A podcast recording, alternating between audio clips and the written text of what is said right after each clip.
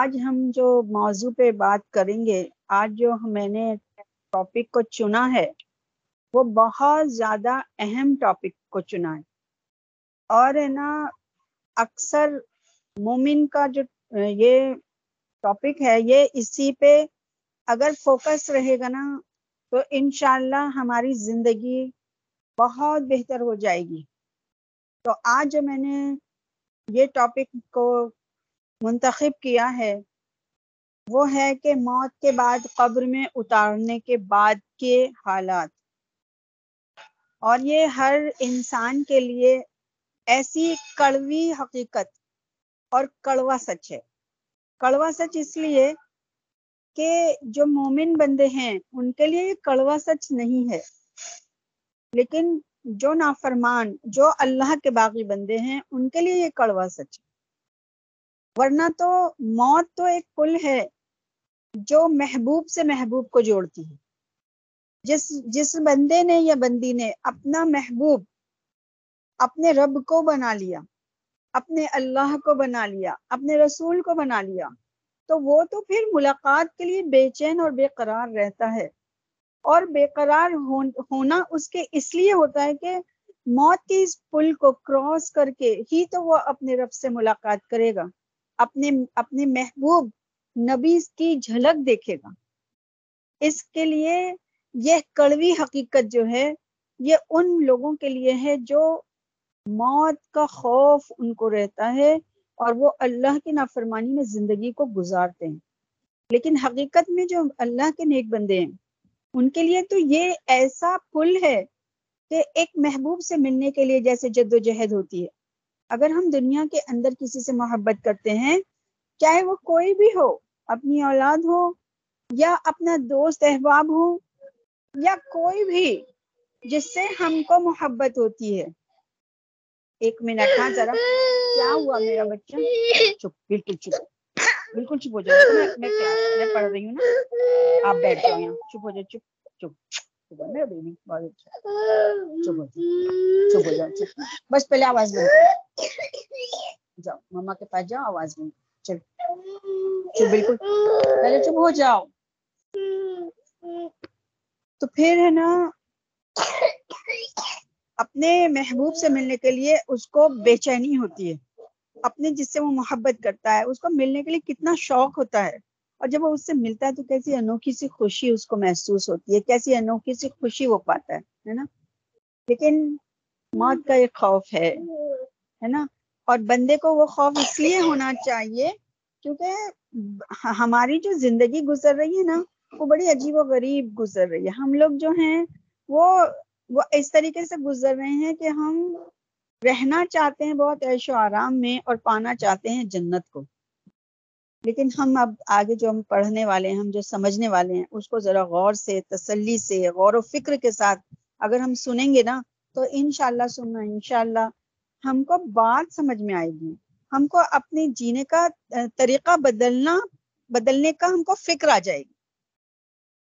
تو جب قبر میں اتار کر سب چلے جاتے ہیں تو پھر کیا ہوتا ہے؟ منکر نکیر آتے ہیں سوالات کرنے کے لیے، اور یہ بات ہمارے پیارے نبی حضرت محمد مصطفیٰ صلی اللہ علیہ وسلم نے ہم کو بتائی۔ آپ فرماتے ہیں کہ جب میت کو دفن کر دیا جاتا ہے تو آتاہما آتاہما لکا اسودانی و ازرقانی، تو اس کے پاس دو فرشتے، دو شخص آتے ہیں، ایک کالے رنگ کا اور ایک بلو کلر کا، نیلا۔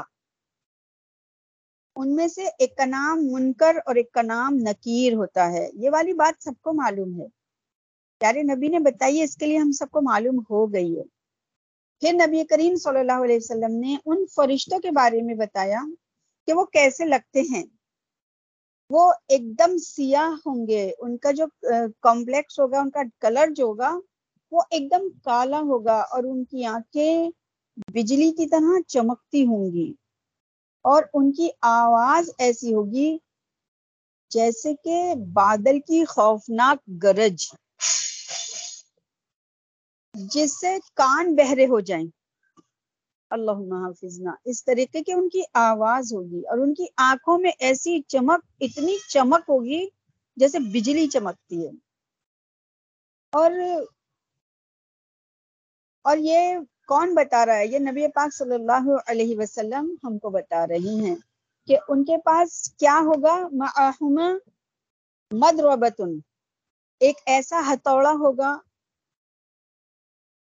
لو اجتماع علیہا، اگر تمام تمام کے تمام انسان دنیا کے اور جن مل جائیں تو اس کو اٹھا نہیں سکتے، اس ہتھوڑے کو کوئی ہلا نہیں سکتا ہے.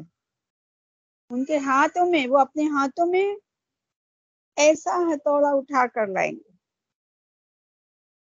اور پھر اس بندے یا اس بندی کو بٹھائیں گے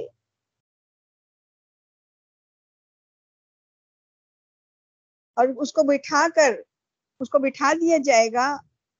کس لیے؟ سوال جواب کرنے کے لیے. فیوج لسانہ، اس کو اس کو سوال اور جواب کرنے کے لیے اس کو بٹھا دیا جائے گا. اور وہ سوال کیا ہیں؟ تقریباً سب لوگوں کو معلوم ہے، معلوم ہے نا ہم سب لوگوں کو کہ کون سے سوال کریں گے. وہ تین سوال کون سے ہوں گے کہ ما ربک، ما دینک، وما ھذا الذی رجل الذی بعث فیکم. تیرا رب کون ہے، تیرا دین کیا ہے، اور نبی کریم صلی اللہ علیہ وسلم کی شبیہ دکھا کر پوچھا جائے گا ان شخص کے بارے میں تیرا کیا خیال ہے جو تیری طرف بھیجے گئے تھے. اللہ اللہ، کیسا وقت ہوگا وہ، ہے نا. اگر جو بندہ نیک ہوگا تو جب جب اس کو اٹھایا جائے گا تو اس کو ایسا ایسا لگے گا اس کو کہ سورج ابھی ڈھل رہا ہے اور شام ہونے لگی ہے. یعنی اس کو کون سا وقت نظر آئے گا؟ عصر کا وقت نظر آئے گا. اور پھر وہ کیا کہے گا؟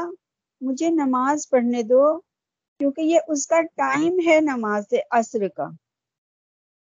یعنی اتنا خوفناک منظر دیکھنے کے باوجود بھی اس نمازی بندے یا بندی کو ذرا بھی پرواہ نہیں ہوگی، وہ ذرا بھی نہیں ڈرے گا. اسے تو بس یہ فکر ہوگی کہ میری نماز کا وقت جا رہا ہے اور میری نماز کہیں چھٹ نہ جائے. اور فرشتے پھر کہیں گے ہمارے سوالوں کا جواب دو، تو وہ پھر یہی کہے گا کہ مجھے جانے دو، میری نماز کا وقت جا رہا ہے، میری نماز کہیں قضا نہ ہو جائے، مجھے جانے دو، میری نماز قضا ہو جائے گی اور مجھے جانے دو. پھر وہ فرشتے اسے بتائیں گے، اس, اس کو بتائیں گے کہ ہے نا اب دنیا سے تم آ چکے ہو، دنیا کو تم چھوڑ چکے ہو اور دنیا سے تمہارا تعلق کٹ چکا ہے. تو اس بندے یا بندی کو بھی محسوس ہو جائے گا کہ اب میں دنیا میں نہیں رہا، اب میں دنیا سے آ چکا ہوں. اس کو اپنی موت کا منظر بھی یاد آئے گا، اس کو یاد آئے گا کہ ہاں مجھے تو میری روح قبض کر لی گئی تھی، ہاں مجھے لایا گیا تھا، ہاں مجھے نہلایا گیا تھا، ہاں میں مجھے دفنایا گیا تھا، مجھے قبر میں اتارا گیا تھا. اس کو سب کچھ دھیان آ جائے گا. اور پھر اس کو یہ محسوس ہو جائے گا کہ اب میں دنیا میں نہیں رہا اور اب میں نماز بھی نہیں پڑھ سکتا، کیونکہ ہم نے ابھی بھی ہم یہ جانتے ہیں، ہمیں معلوم ہے کہ ہمارا نماز تک کا نماز کا جتنا بھی ٹائم ہے وہ ہماری موت تک ہے. ہم جب تک زندہ ہیں ہم کو یہ پانچ وقت کی نماز فرض دی گئی ہے اور یہ کسی حالت میں معاف نہیں ہے. تو اس وقت اس بندے کو پتہ لگ جائے گا کہ ہاں میں آ چکا دنیا سے اور اب میں نماز نہیں پڑھ سکتا. جیسے اب ہم یہ والی بات سوچ رہے ہیں نا کہ اب میں دنیا میں تو پانچ ٹائم ہم کو نماز پڑھنی ہے اور پھر موت آئے گی تو ہماری نماز کا ٹائم ختم ہو جائے گا، پھر ہمیں نماز نہیں پڑھنی پڑے گی. یہ ہم کو بتا دیا گیا نا، تو یہی باتیں ہم کو اس وقت ہم کو یاد آئیں گی. اور پھر ہم مطلب جب وہ میت ہوگی، مردہ ہوگا وہ بندہ یا بندی، تو وہ یہی بات سوچے گا کہ ہاں واقعی میں میں تو دنیا سے آ چکا اور یہ میں نے دنیا میں سن رکھا تھا، پڑھ رکھا تھا کہ جب تک زندگی ہے نماز ہے، اور جیسے ہی زندگی کا ٹائم ختم ہوگا تو نماز بھی ختم ہو جائے گی. تو پھر پھر فرشتے اس سے سوال کریں گے اور پھر وہی پوچھیں گے ما ربکا ما دینکا وما ھذا الذی رجل والذی بعث فیکم. پھر فرشتوں کا وہ سوال جواب ہوں گے. تو وہ بندہ یا بندی ان سوالوں کا صحیح صحیح جواب دے گا یا دے گی. تو اس کا جواب ہوگا ربی اللہ، ربی اللہ، دین الاسلام، ہوا محمد رسول اللہ صلی اللہ علیہ وسلم. ہے نا، میرا رب اللہ ہے، میرا دین اسلام ہے، میں دنیا میں اسلام میں تھا، اسلام پہ رہا، اور میرا رب اللہ ہے. مجھے خوب خبر تھی، میں نے اس کو اپنے رب کو خوب جانا تھا، میں اسی کے آگے جھکتا تھا. اور پھر نبی پاک صلی اللہ علیہ وسلم کو کتنے پیارے طریقے سے جب شبیہ کو دیکھے دیکھے گا تو کہے گا واقعی یہ میرے نبی ہیں، ہوا محمد رسول اللہ صلی اللہ علیہ وسلم. تو فرشتے اس کو کہیں گے، جواب دیں گے، اور کیا کہیں گے؟ صدقتا صدقتا صدقتا، تو نے سچ کہا، واقعی تو نے سچ کہا، سچ میں تو نے سچ کہا. اور پھر پھر وہ فرشتے اس سے کہیں گے کہ تو آرام کر اور لیٹ جا. اور پھر اس کو جب لٹائیں گے تو وہ اس کی قبر کو اتنا بڑا کر دیں گے، اللہ کے حکم سے اتنا بڑی ہو جائے گی وہ قبر، اتنی بڑی، اتنی کشادہ کہ جہاں تک اس کی نظر جائے گی اتنی کشادہ ہو جائے گی. اور پھر ابھی وہ آرام ہی کر رہا ہوگا تو ایک بہت خوبصورت سا شخص آئے گا، بہت پیارا سا شخص آئے گا، اور وہ اس کو دیکھ کر دنگ رہ جائے گا، حیران رہ جائے گا،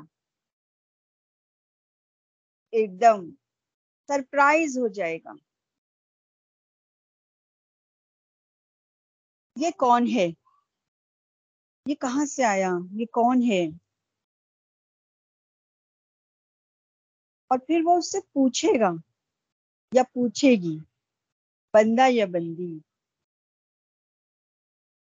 کہ تم کون ہو، تم کون ہو، اتنے پیارے اتنے خوبصورت، کون ہو تم؟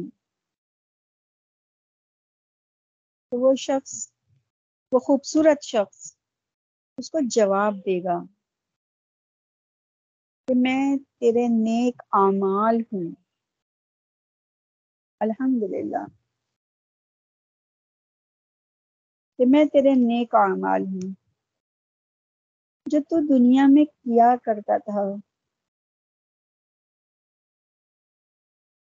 یہاں پر ایک بات بہت قابل غور ہے جو ہم سب کو بہت سوچنی چاہیے. ہم لوگوں پر اللہ کا احسان ہے کہ اللہ تعالیٰ نے ہم کو آگہی سے نوازا ہے. ہم کو ہم کو یہ گونگے بہروں کی طرح، اندھوں کی طرح نہیں رکھا ہے. ہمیں اتنا سمجھ اور اتنی بوجھ عطا فرمائی ہے کہ ہم الحمدللہ سب سے پہلے تو ہم دین اسلام میں ہیں، اور پھر ہمیں یہ بھی پتہ ہے کہ ہمارا رب ہمارا اللہ ہے، اور ہمیں یہ بھی پتہ ہے کہ ہم نبی پاک صلی اللہ علیہ وسلم کے امتی ہیں. یہ ہم پر بہت بڑا احسان ہے، بہت بڑا احسان ہے، اور اس احسان کا ہم کبھی بھی کبھی بھی ہم شکر ادا نہیں کر سکتے ہیں. ہمیں رات دن بھی اگر ہم اپنے رب کا شکر ادا کریں تو ہم اس چیز کا شکر نہیں ادا کر سکتے.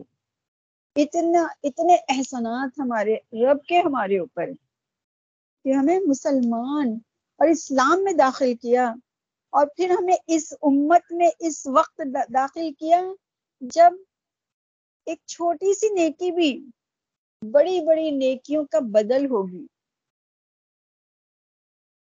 ایسے وقت میں تو جب صرف ایک دفعہ درود پاک پڑھ لو تو دس رحمتیں نازل اور دس گناہ مٹا دیے گئے اور دس درجات بلند ہو گئے. ایسا ایسا فائدے مند وقت میں ہم کو دنیا میں بھیجا گیا، اور رمضان المبارک جیسے قیمتی تحفہ ہم کو عطا کیا گیا کہ اس میں نفلوں اور ذرا اذان ہو رہی ہے، میں ابھی کرتی ہوں بات.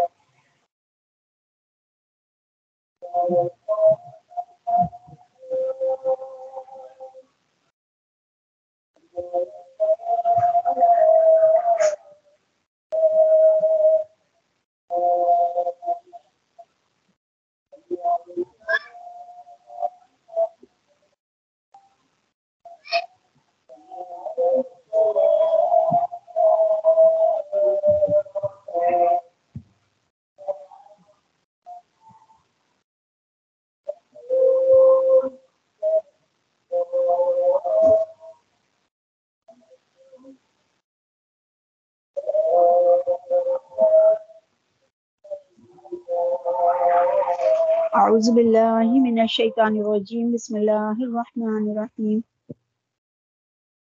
اللہم رب هذه الدعوة التامة والصلاة القائمة آتی سیدنا محمد الوسیلة والفضلة والدرجة الرفیعة وابعثه مقاما محمودا الذي وعدته وارزقنا شفاعته يوم القیامة إنك لا تخلف الميعاد برحمتك يا أرحم الراحمين، صلی اللہ علیہ وسلم.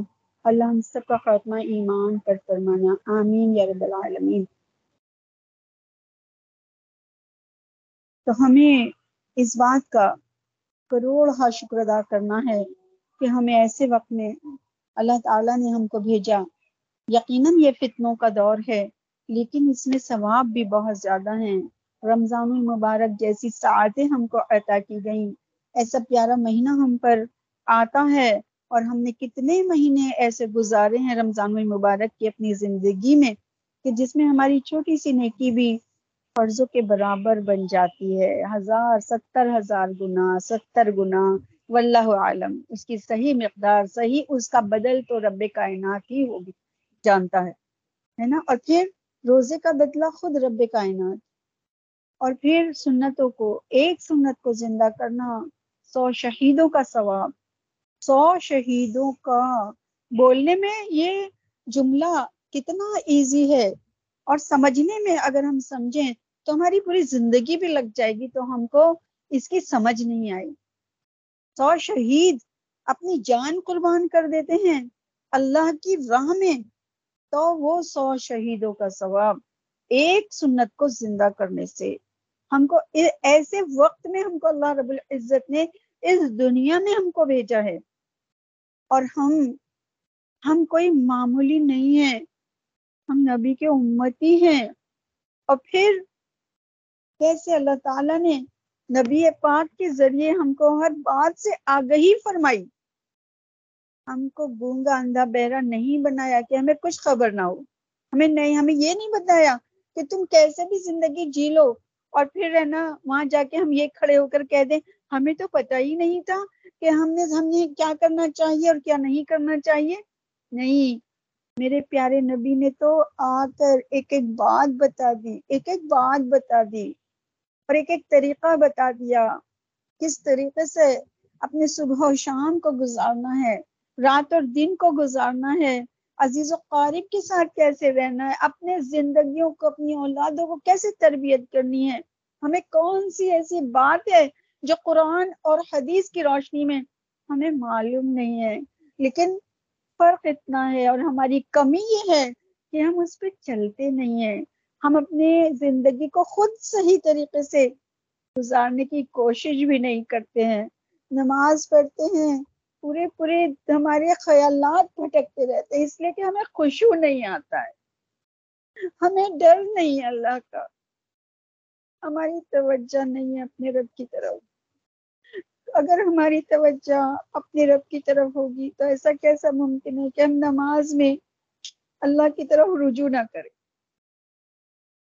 ہم ضرور رجوع کریں گے, ہم ضرور خشوع ہماری نماز میں آئے گی, ہمیں لانا ہوگا, ہمیں اپنی نمازوں میں خشوع لانا ہوگا, کیونکہ ہمیں موت کا وہ منظر, قبر کے اس منظر کو یاد کرنا ہوگا جہاں پر وہ فرشتے آئیں گے جن کی شکل کے بارے میں بھی اللہ کے نبی نے ہم کو بتا دیا, اور کس قدر خوفناک شکل میں آئیں گے.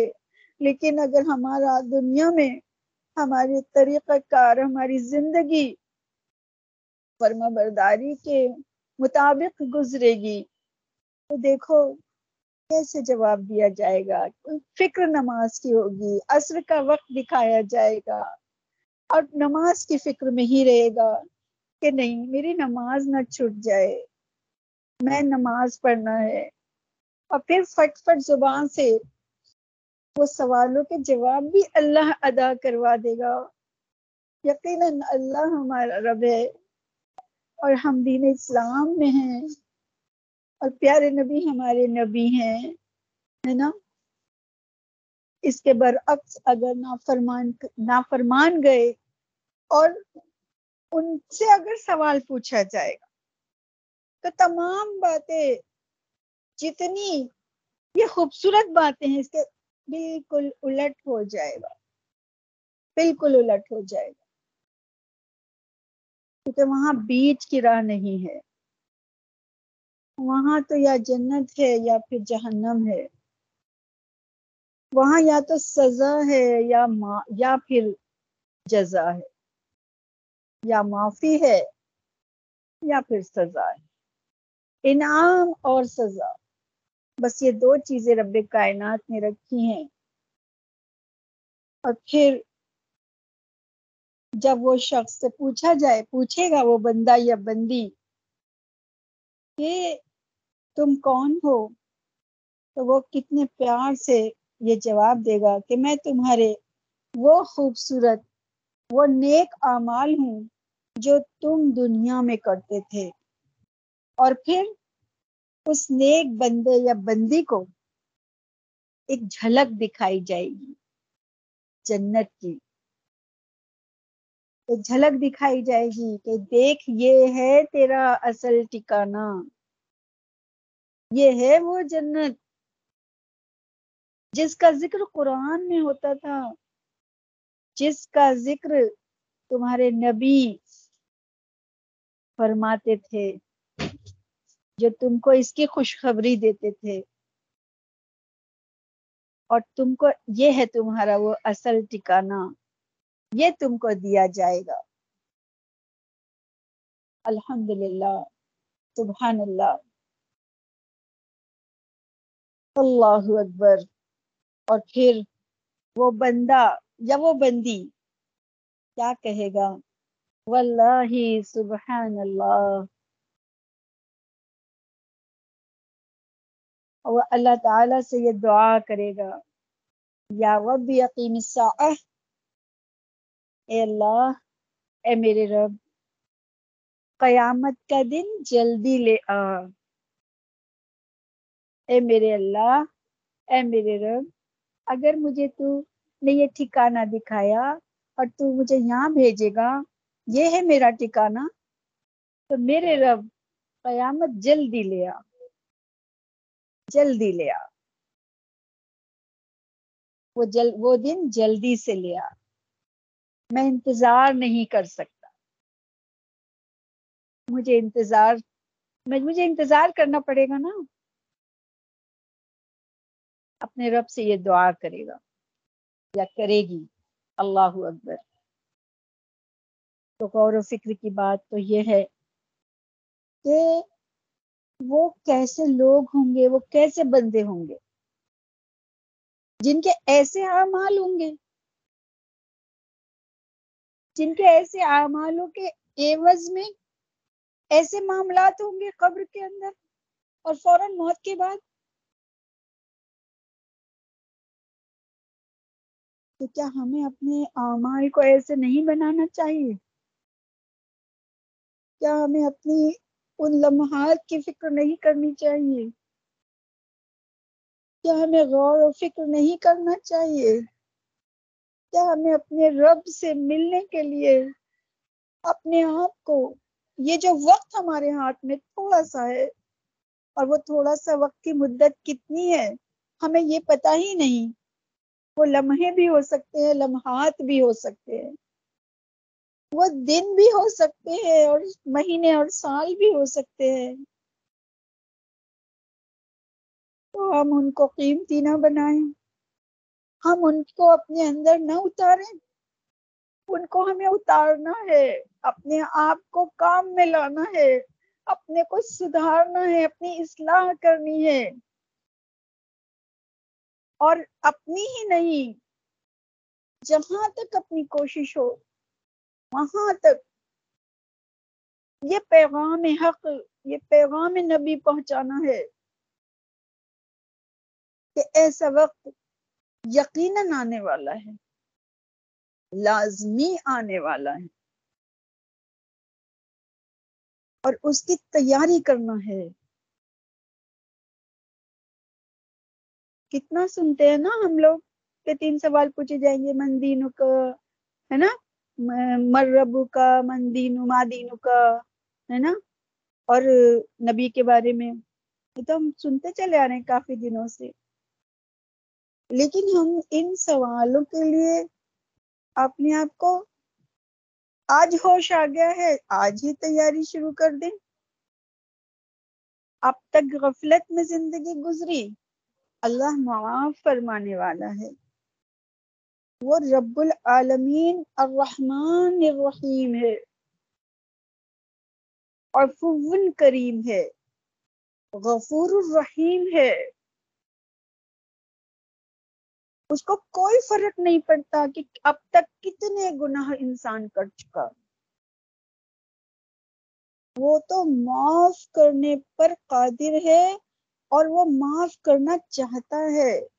وہ اتنی محبت کرنے والا رب ہمارا ہے، اس کی محبت کو ہم پہنچ نہیں سکتے، ہم اس کی محبت تک ہماری ہماری حد ہماری کچھ بھی نہیں جا سکتی. وہ ایسا ایسی محبت فرمانے والا رب ہے اور ایسا معاف کرنے والا رب ہے، اور معاف فرما کر یوں ہی نہیں چھوڑے گا کہ چلو معاف کیا اب جاؤ کہیں پر بھی. حشر میں معاف کر دے، قبر میں معاف کر دے، اور یوں ہی چھوڑ دے، جاؤ اب کہیں پر بھی جاؤ، میں نے تمہیں معاف کر دیا. پھر کہاں جائے گا بندہ؟ وہ معاف کر کے پھر وہ ٹھکانہ بھی دے گا، وہ مقام بھی دے گا، وہ ایسی بیش قیمت رہنے کی جگہ عطا فرمائے گا کہ جو انسان کی سوچ سے وراء الورا ہے. نہیں پہنچ سکتا انسان. بہت حقیر ہیں ہم، بہت کمزور ہیں ہم، لیکن اللہ کو بہت محبوب ہے ہم. اللہ خود فرماتا ہے میں تم سے بہت پیار کرتا ہوں، تم بے شک بہت، تمہاری کوئی حیثیت نہیں ہے، لیکن میں نے تم کو اشرف بنا کے تمہارے درمیان میں اپنا محبوب بھیجا، اور تم میرے لیے بہت پیارے ہو. ستر ماؤں سے زیادہ پیار کرنے کی اس نے ایگزامپل دیا ہے. اسی بات کو ہم کو تھام کر اپنے رب سے محبت کرنی ہے، اپنے نبی سے محبت کرنی ہے، جنہوں نے ہم کو لا کر یہ کلام عطا کیا، یہ یہ قرآن دیا، قرآن دیا. اور اس کے اندر جو آیت ہے وَاعْتَصِمُوا بِحَبْلِ اللَّهِ جَمِيعًا وَلَا تَفَرَّقُوا، اللہ کی رس اور اللہ کی رسی کو مضبوطی سے تھام رکھو اور تفرقوں میں نہ بٹو. تو تھامنے کا مطلب کیا ہوتا ہے؟ قرآن کو ہاتھ میں لے کے پکڑ کے بیٹھ جائیں اور بس کبھی سورہ یاسین پڑھ لی اور کبھی اپنا تھوڑا ایک دو دو چار رکوع پڑھ کے رکھ دیا، سورہ کہف پڑھ لی،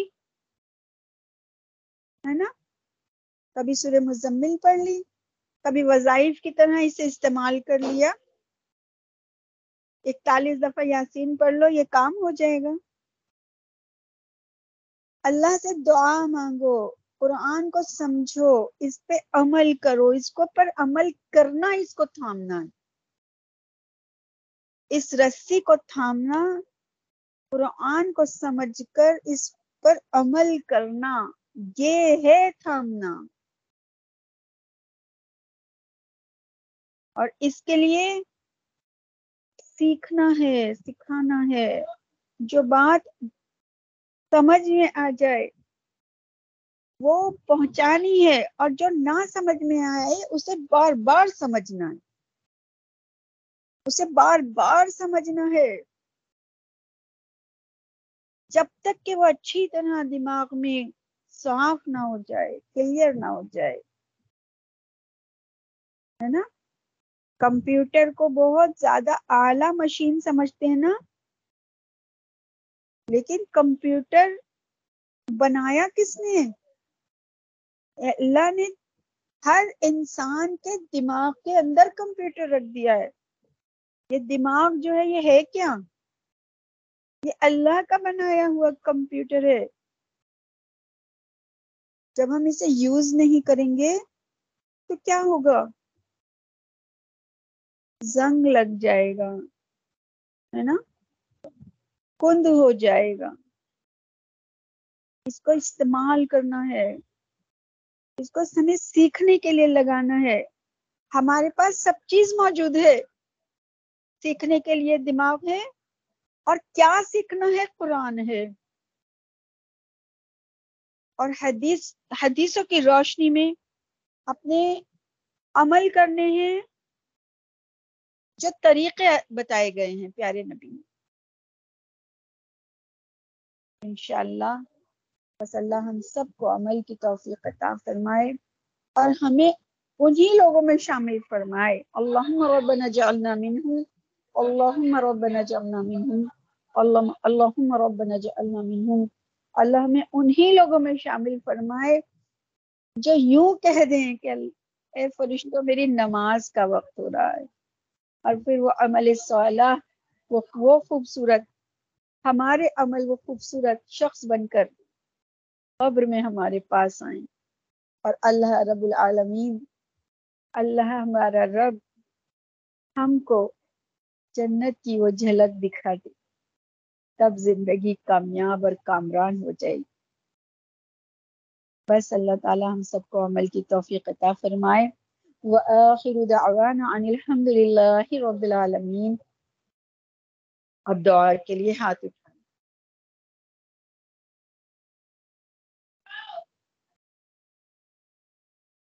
اعوذ باللہ من الشیطان الرجیم، بسم اللہ الرحمن الرحیم۔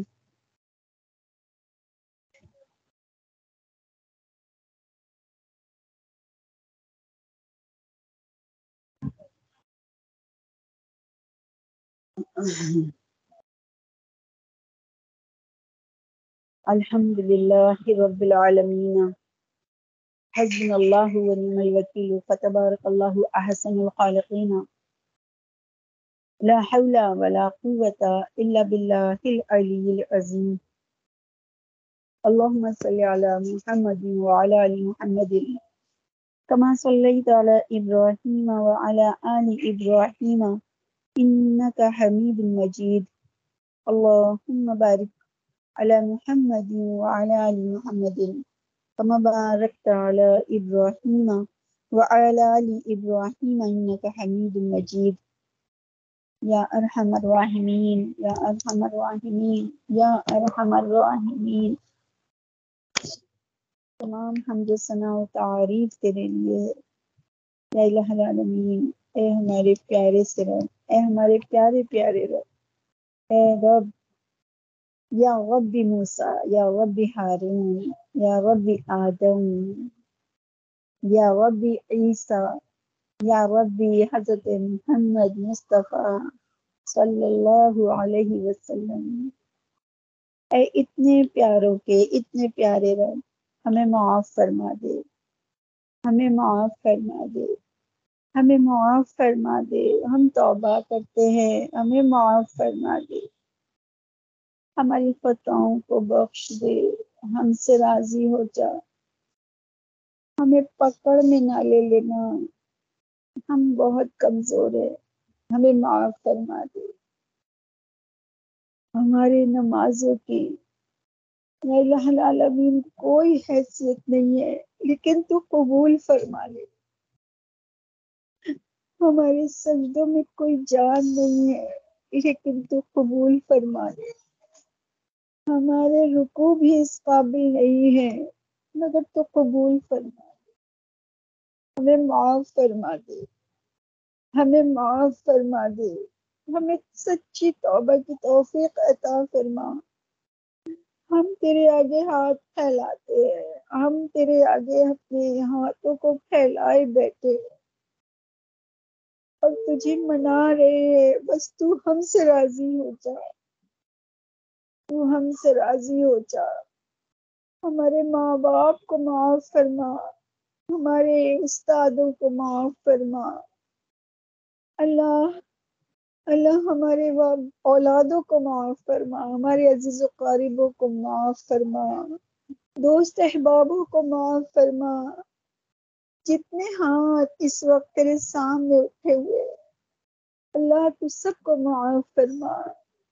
اللہ ہماری غیب سے مدد فرما، غیب سے مدد فرما، ہماری غیب سے مدد فرما۔ ہمیں صحت تندرستیاں عطا فرما، ہمیں صحت اور تندرستیاں عطا فرما، ہماری آنکھوں میں روشنی عطا فرما، ہمارے کمروں کو گھٹنوں کو مضبوطیاں عطا فرما۔ یا الہ العالمین، ہم دنیا میں بھی بھلائی کے ساتھ رہنا چاہتے ہیں اور آخرت کی بھی بھلائی کے طلبگار ہیں، اور ہمیں تو آگ سے محفوظ فرما، ہمیں لمحوں کے لیے بھی آگ میں مت ڈالنا، ہمیں ایک لمحے کے لیے بھی آگ میں نہ ڈالنا، ہمیں معاف فرما دے، ہمیں معاف فرما دے، ہمارے معاملات درست فرما دے، ہر طریقے کے معاملات ہمارے درست فرما دے، ہمارے بگڑے کاموں کو سنوار دے، بنا دے،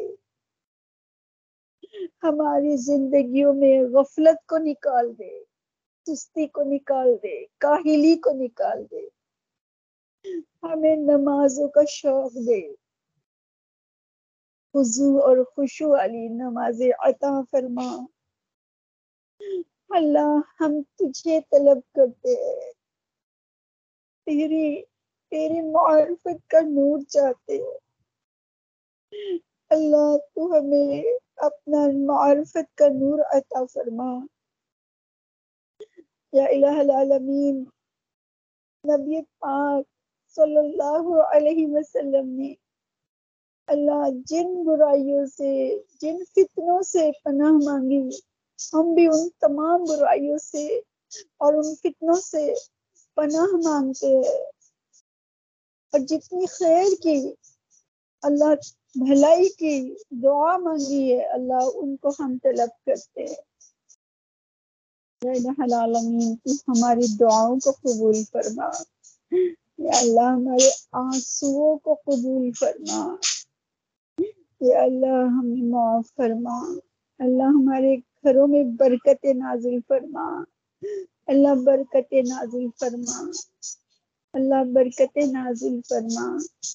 اللہ ہمارے یہ ہاتھوں کو گرنے سے پہلے ہماری دعاؤں کو قبول فرما یا الہ العالمین، یا الہ العالمین، یا رب العالمین۔ ہماری دعاؤں کو پیارے نبی کے صدقے قبول فرما۔ اللہم صلی علی محمد وعلی آل محمد کما صلیت علی ابراہیم وعلی آل ابراہیم انک حمید مجید۔ اللہم بارک علی محمد وعلی آل محمد کما بارکت علی ابراہیم وعلی آل ابراہیم انک حمید مجید۔ سبحان ربک رب العزت عما یصفون وسلام علی المرسلین والحمد للہ رب العالمین۔ جب دمیں واپسی ہو یا اللہ لب پہ ہو لا الہ الا اللہ محمد رسول اللہ صلی اللہ علیہ وسلم۔ سبحان اللہ وبحمدہ سبحانک اللہم وبحمدک نشہد ان لا الہ الا انت نستغفرک ونتوب الیک۔ اللہ ہم سب کا خاتمہ ایمان پر فرمائے، آمین یا رب العالمین۔ السلام علیکم ورحمۃ اللہ وبرکاتہ۔